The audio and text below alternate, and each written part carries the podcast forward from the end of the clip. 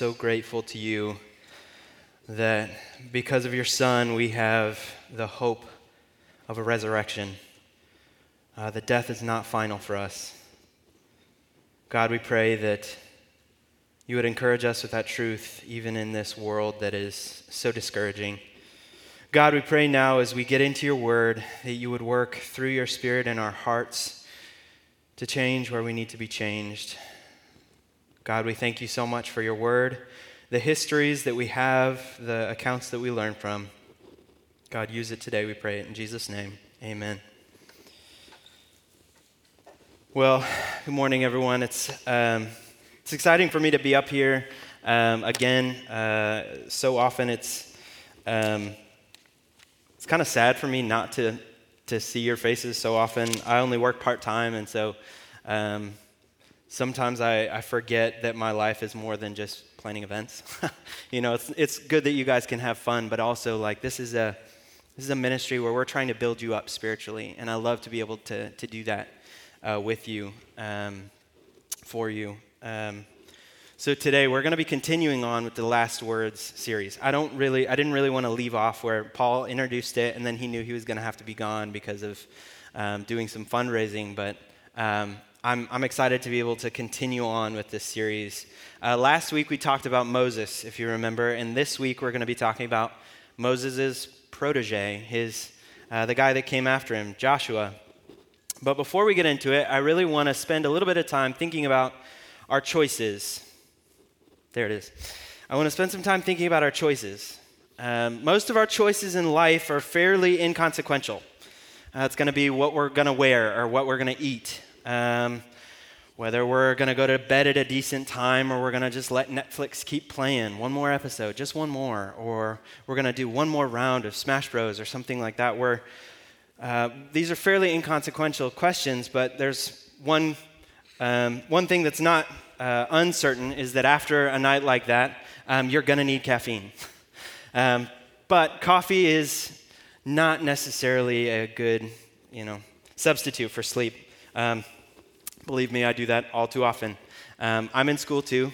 Um, I, I regularly find myself having to, um, I'm just going to get it. It was really distracting for everybody, so sorry.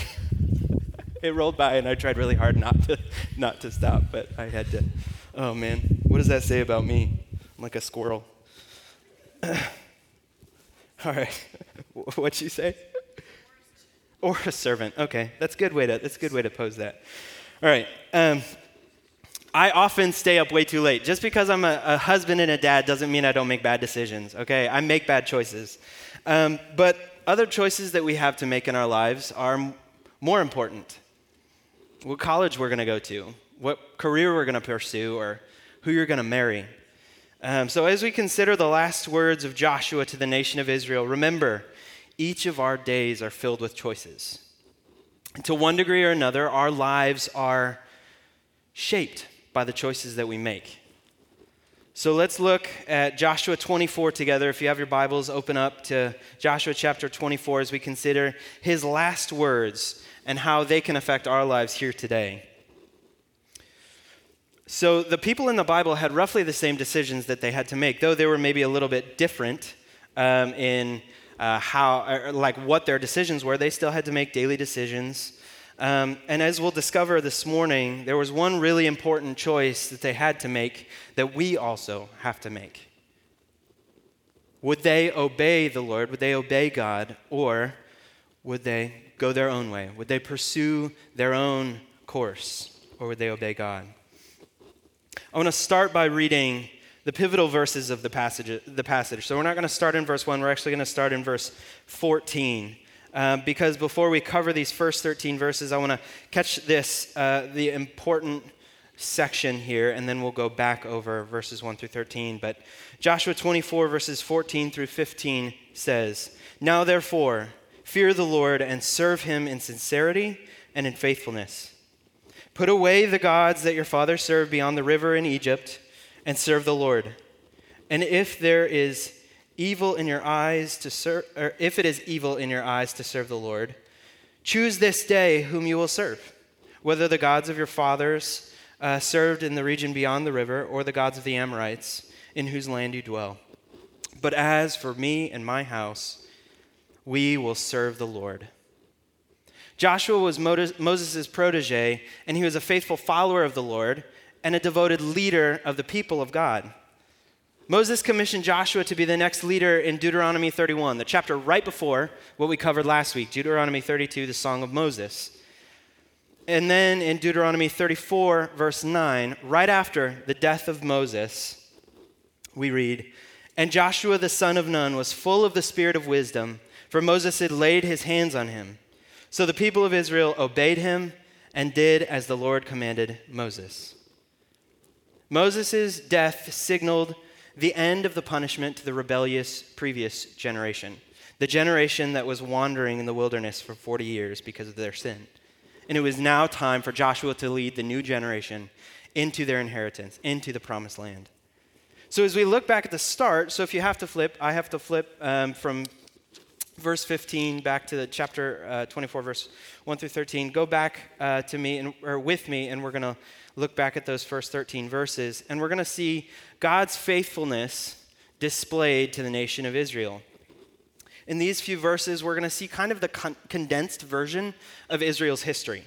Um, this is uh, how God has worked through these people. And um, instead of starting at the beginning of time with Adam, Joshua begins with the beginning of the nation, with Abraham. And in Joshua 24 3, it says that God called Abraham from his land and his family to a new land, one that he had set apart, where he had previously served other gods in that other land, he's going to be fully devoted to Yahweh, to the God of Israel. He pulled him away from that. And in Hebrews, we read that, um, that Abraham was saved not because of what he did, but he was saved because of the faith that he had in God's promises. And though Abraham didn't know when Yahweh called him, he didn't know him personally, he had faith. He chose to obey. And the writer of Hebrews even says that even though Abraham was basically dead and Sarah was beyond childbearing days, that he was going to raise a great nation out of Abraham. And he did. He kept his promises to the chosen people and he provided Isaac. I don't know if the batteries are dying on this thing or what, but he provided Isaac, who is the only son Abraham and Sarah had in their old age. He was unique. The son that God had promised would come. It took time, and Abraham and Sarah really struggled through whether they were going to obey or not. And in, in their disobedience, God still remained faithful and gave them their son. And then Isaac had two sons, Jacob and Esau, two of probably the most dysfunctional brothers since Cain and Abel. Uh, Jacob was a deceiver, and Esau was hateful. And you can go back to Genesis and read all the problems that they had. But essentially, Esau had to leave the family, and he ended up settling south of the promised land, south of Canaan, in Edom, is was it what it became to be called uh, after Esau. And his lineage was called the Edomites through the rest of Scripture. So if you see in Scripture Israel fighting with the Edomites, that's their cousins. They were fighting with family because there was such tumult between these two brothers. And ultimately, we know Jacob, who was renamed Israel, and his family, they made it down to Egypt so that they could be saved through the drought because of Joseph ruling in Egypt at that time. And God continued to grow and prosper them in that time there. Then, 400 years after Israel went to Egypt, the Egyptians realized that they had to enslave Israel. Israel had grown too uh, powerful, so they had to kind of put them under their thumb so that they didn't rebel against them and try and take over their land. So Israel was captive and abused underneath of the Egyptians. And in order to bring God out, God sent Moses. Moses was supposed to bring them into the promised land, and so God, uh, to bring them out, had to show his dominance over the greatest nation that the world had ever seen to that point. He asserted his dominance by the 10 plagues. And even after the 10 plagues, Egypt was begging them to leave, but the Pharaoh had a change of heart and he decided he was going to follow them and try and get them back. But God decided that he was going to destroy all of Egypt's army in the process. God has provided and he has remained faithful even though Israel at times was unfaithful. And now he was going to uh, use Joshua to bring the people into the promised land, to take possession of it. God is faithful. And all of the nations, as, they can, as we continue to look down through these first 13 verses, all of the nations and armies that they encountered uh, during the conquest of lo- their land were overtaken because of God, not because of what they were doing. And even in verses 9 and 10, we see an attempt to curse the nation of Israel by one of the, the rival kings, and instead it's turned into blessing. So God even used a false prophet to bring blessing on the nation of Israel. They destroyed the most fortified cities. How? Not because of their strength, only because of God. So let's go back through. Now that we've kind of recapped it, let's go back through and look at all of the, the reason. We know what it is, but let's just see how many times it's brought up. Verse 3, it says, this is we're recapping God's faithfulness to Israel, right? This is we only know that this is happening because of God. Verse 3 it says, "I took your father Abraham. I gave him Isaac. I sent Moses and Aaron. I brought your fathers out. Your eyes saw what I did in Egypt, the 10 plagues. I brought you into the land. I gave them into your hand. I would not listen to Balaam. I delivered you. I gave them into your hand. I sent the hornet before you, the terror. I gave you the land. Who was it? Not Israel. It was God. So the Lord, through Joshua, is making it abundantly clear who's responsible for Israel's success. Verse 13 says, I gave you a land on which you had not labored, and cities that you had not built, and you dwell in them. You eat the fruit of vineyards and olive orchards that you did not plant. They went into a land that was ready to be lived in. Israel had to do no work. All they had to do was be faithful and obedient to God. God was reminding them, preventing them from feeling boastful that they did this on their own, that they were the ones that captured this land, and that all of these things were because of them. He's causing them to see why he is the only God worth serving. Joshua um, in this next passage or this next section of the passage verses 14 and 15 which we already read is going to call the people to faithfulness so we're, we're reminded through verses 1 through 13 all of the things that god has done and not israel but god alone. And in verse 14 joshua says okay now it's time for a verdict. You've seen it all. You've seen what god has done. Now as we read verses 14 through 15 at the beginning it says Put away the gods your fathers served uh, beyond the river and in Egypt. And then again it says, um, uh, just shortly after the beginning of verse 15, choose this day whom you will serve. He says, You've seen it all. You have all the information. Abraham served false gods. You guys served false gods coming out of Egypt. And now you've seen what God has done. Now you choose. Who are you going to serve? The answer seems fairly obvious to us because we know we know we have all of the scriptures, we've seen it, and they even saw it with their own eyes, so it seems like a fairly um, obvious answer. But Joshua wanted to leave them with absolutely no doubt who they should be following. Not necessarily who they're going to ultimately, but who they should be following, what the answer really should be. Verse 14 opens up with several theologically uh, dense, very heavy words. Um, Joshua uh, commands the people to fear the Lord. So generally, we think of this as we're revering the Lord. Um, we're holding him at the highest esteem. It's not just emotional fear. It's not just cowering away in terror, though that is, that is present. And we see that whenever the Lord appears to someone in Scripture, they fear for their lives because they know that they should not stand before a holy God. So, fear, the emotion, is necessary, it's part of it, but it's also more. It has to do with the respect and honor that we give to God. The people were to honor the Lord. Next, we see that, the, that Joshua com- commands the people to serve God. It's generally connected to worship. All throughout the Old Testament, the nation of Israel is described as serving the Lord. This wasn't just the act or the physical mechanics of worship, the sacrificial system.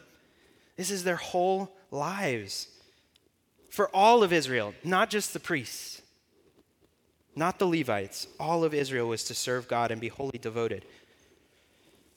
New Testament believers were often called slaves of Christ or servants of Christ. In Romans 6, it says that we can either serve God, we can serve Christ, we can be slaves to Christ, or we can serve our sin. So it has to do with our allegiance and obedience to God or our obedience to sin. Joshua is passionately urging the people to obey and remain faithful to the Lord. His last co- uh, commandment in these, or command in these uh, couple verses is to put away the false gods that the fathers had previously served. And he mentions the two sets of false gods that they had served. We have the gods that Abraham formerly served and that he left, but then we also have the gods of Egypt that we've seen in this passage as well that they were, they were dealing with, and that's why they ended up wandering the wilderness for 40 years, and all their parents died because they decided to serve another God, not Yahweh. And then we have a third um, set of uh, idols that these people are uh, giving into, which is um, the idolatry of the Amorites, which basically we um, it was the people that they were trying to take over their land, and so we see that these people have already um, started to kind of fall back into that. Even this present generation was falling back into their parents' old ways. But idolatry has always prevailed throughout Israel's history, but Joshua is calling them to end the cycle. In verse 15, he gives them the choice. He says, Choose who you're going to serve. The choice is between those other gods that your fathers have previously served, this active idolatry that you're already already getting into even though you're watching, literally watching God do all of these things for you, or you can serve God. But they knew that God had been faithful. I, uh, Joshua just went through it all. They had seen it with their own eyes. They knew what the answer was.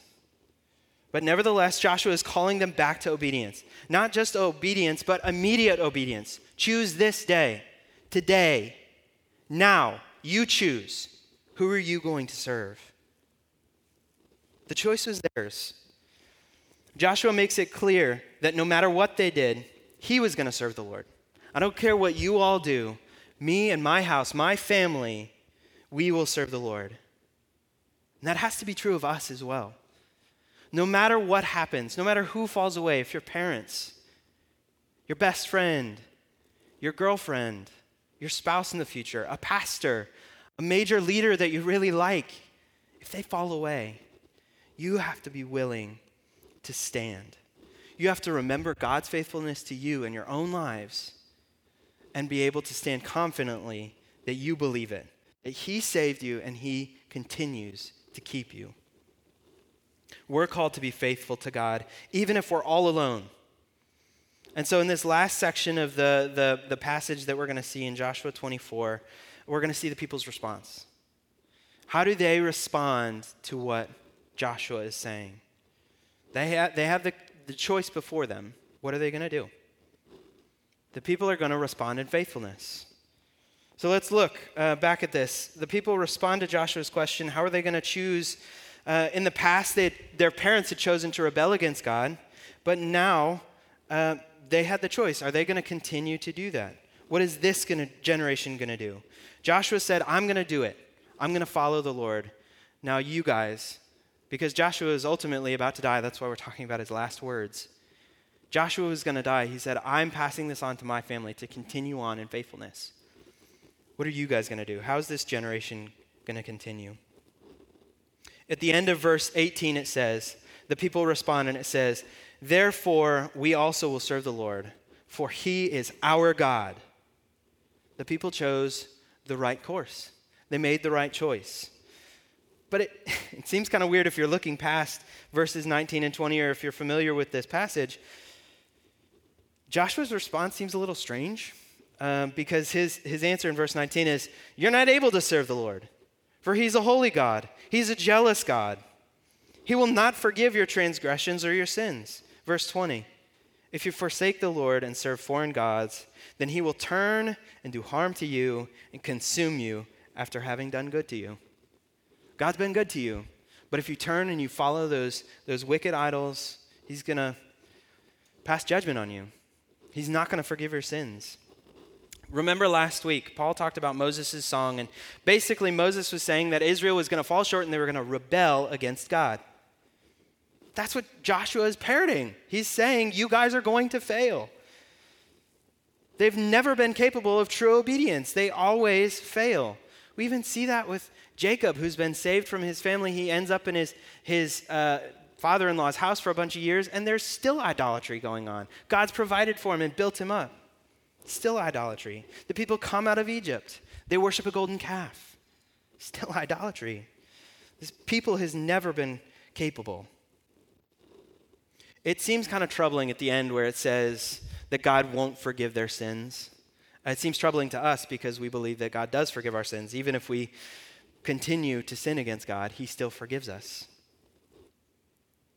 But verse 20 kind of explains that only if, which really means when, they fail and they choose to rebel against God, He would punish them in this way and He would not forgive them.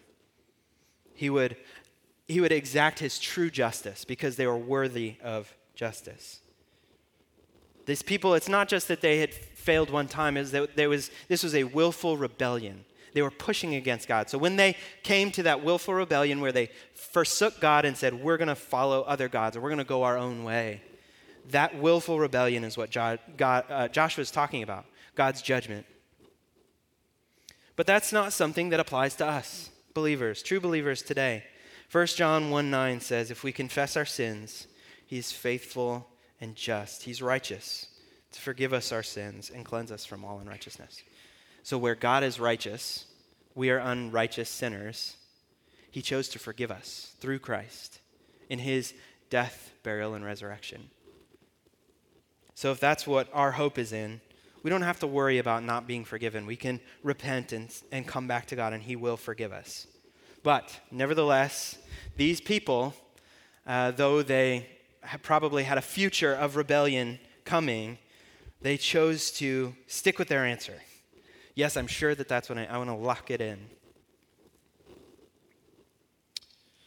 They chose to obey and serve God alone. So Joshua makes a covenant with the people ultimately, um, these proceedings at the, the last couple verses here before Joshua's death is um, pretty much a, uh, a formal and binding act.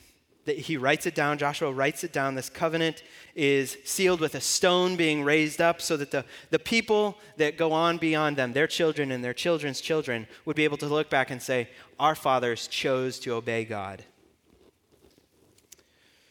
But we know the end of the story.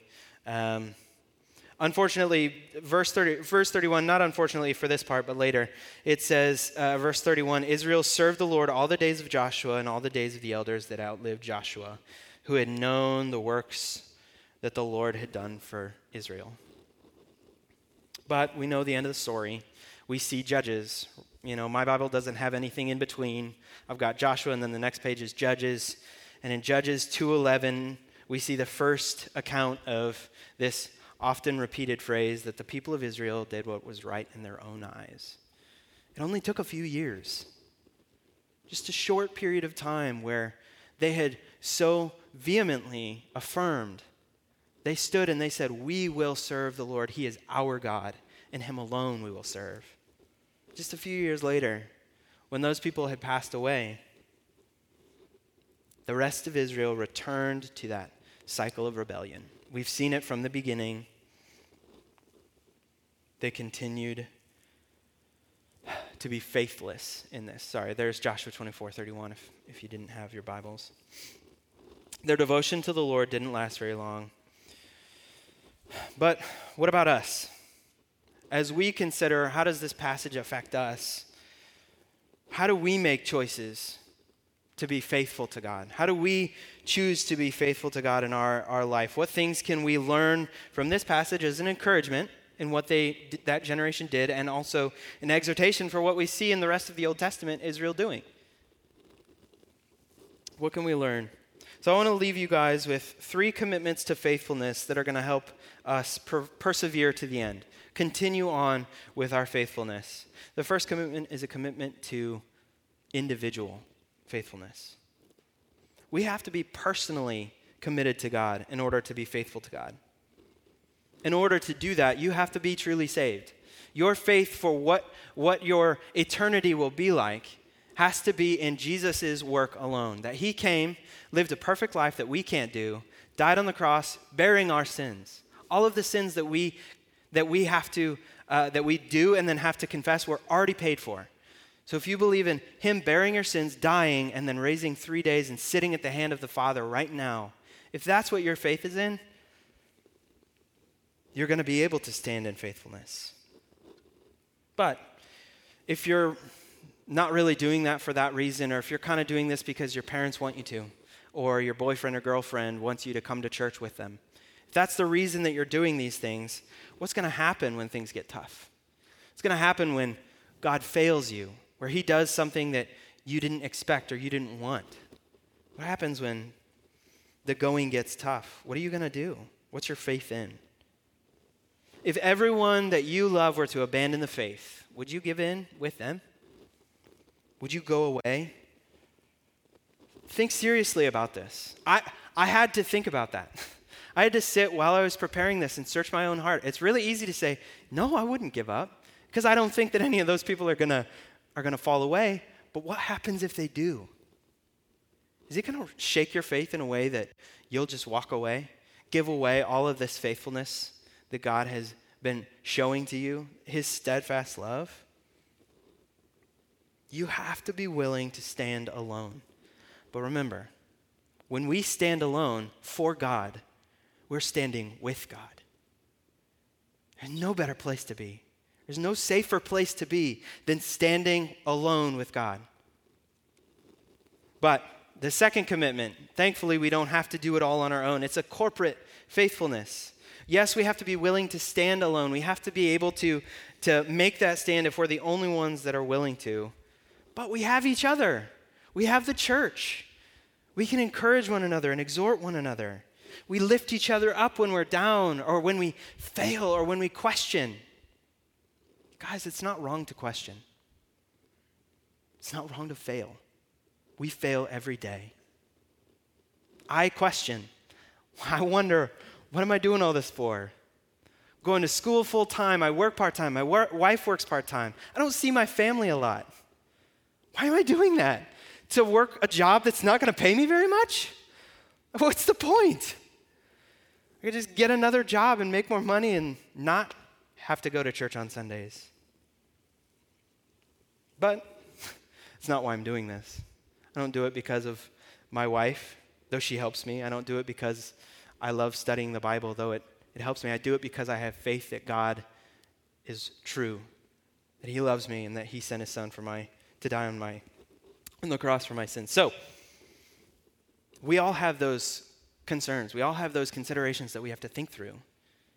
But we have each other. Talk about it. Go to somebody. Come to me or Paul for a few months, or Liz, or Nate, Courtney, Go to a, a, brother or sister, somebody that you know, somebody out there, an adult that's been through this, that's asked questions, that's had a hard time.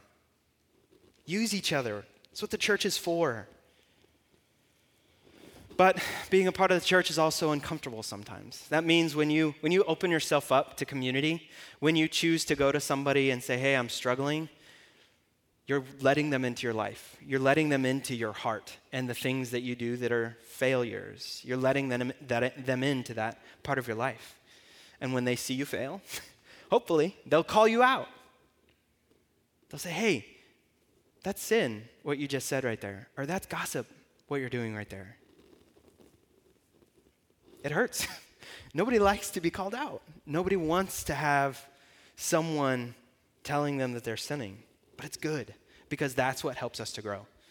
Iron sharpens iron, and that's what makes us stronger. We have to shave away a little bit of our, our ourselves, the bad parts. We're shaving that stuff away so that we can continue to grow. And then the last thing, the last commitment that we have is to continual faithfulness. There's no days off. There's no vacations, no rest. We are always on duty. We're always supposed to be doing this. We're told to be vigilant because our enemy seeks someone to devour. Our enemy is walking around as a roaring lion. He wants you. Maybe you're not a believer, and He wants to convince you that this is all bogus. He wants to convince you, convince you that this is a waste of your time. That's what He's trying to do. Or, if you are a true believer, He's trying to eliminate you. He wants to take you out. He doesn't want you to be faithful. He wants to trip you up, get you caught in sin. Think about yourself. We always have to be alert. But remember this that he who is in you is greater than he who is in the world. The roaring lion, Satan, the one who wants to devour us, he's not more powerful than God. He's, he's the ruler of this world. He can affect what, go, what goes on outside of you, but you are God's. We have God in us. He gives us this power to continue on, to resist, to stand strong, and to be faithful. It's not because we're good enough or we're strong enough, we're clever enough on our own. Not because of those things. It's always because of God. Each one of you and I have our unique story of how God has shown himself to be faithful to us individually. We have our own histories that we can look back on and see God's faithfulness. So when we get caught up, when we start to, to fail, to falter, to question, remember God has always been faithful. He will always be faithful. He's the one that drew you to himself. He's the one that saved you, He's the one that keeps you. You have to choose to be faithful to Him. So, who will you serve? It's not just a question that Joshua posed one time in history. We have to ask ourselves that every day. Who will you choose? Will you choose to follow yourself in your own sin, or are you going to choose to follow God, who is always faithful? All right, let's pray, and then we're going to break up and discuss this for a few minutes. God, we are so in debt to you that you have, despite our sinfulness, chosen us, broken vessels, to be your sons and daughters. You've adopted us into your family. We're yours now. God, help us to be faithful. Help us to choose you each day, to die to ourselves more and more each day, so that we're conformed to the image of your Son, Jesus Christ. And it's in his name that we pray. Amen. All right, we're going to break up into our groups. The cards that you got, go to the number that's on there, um, and then we'll give it probably five or seven minutes, and then the, the band will come up and do our last song. Thanks.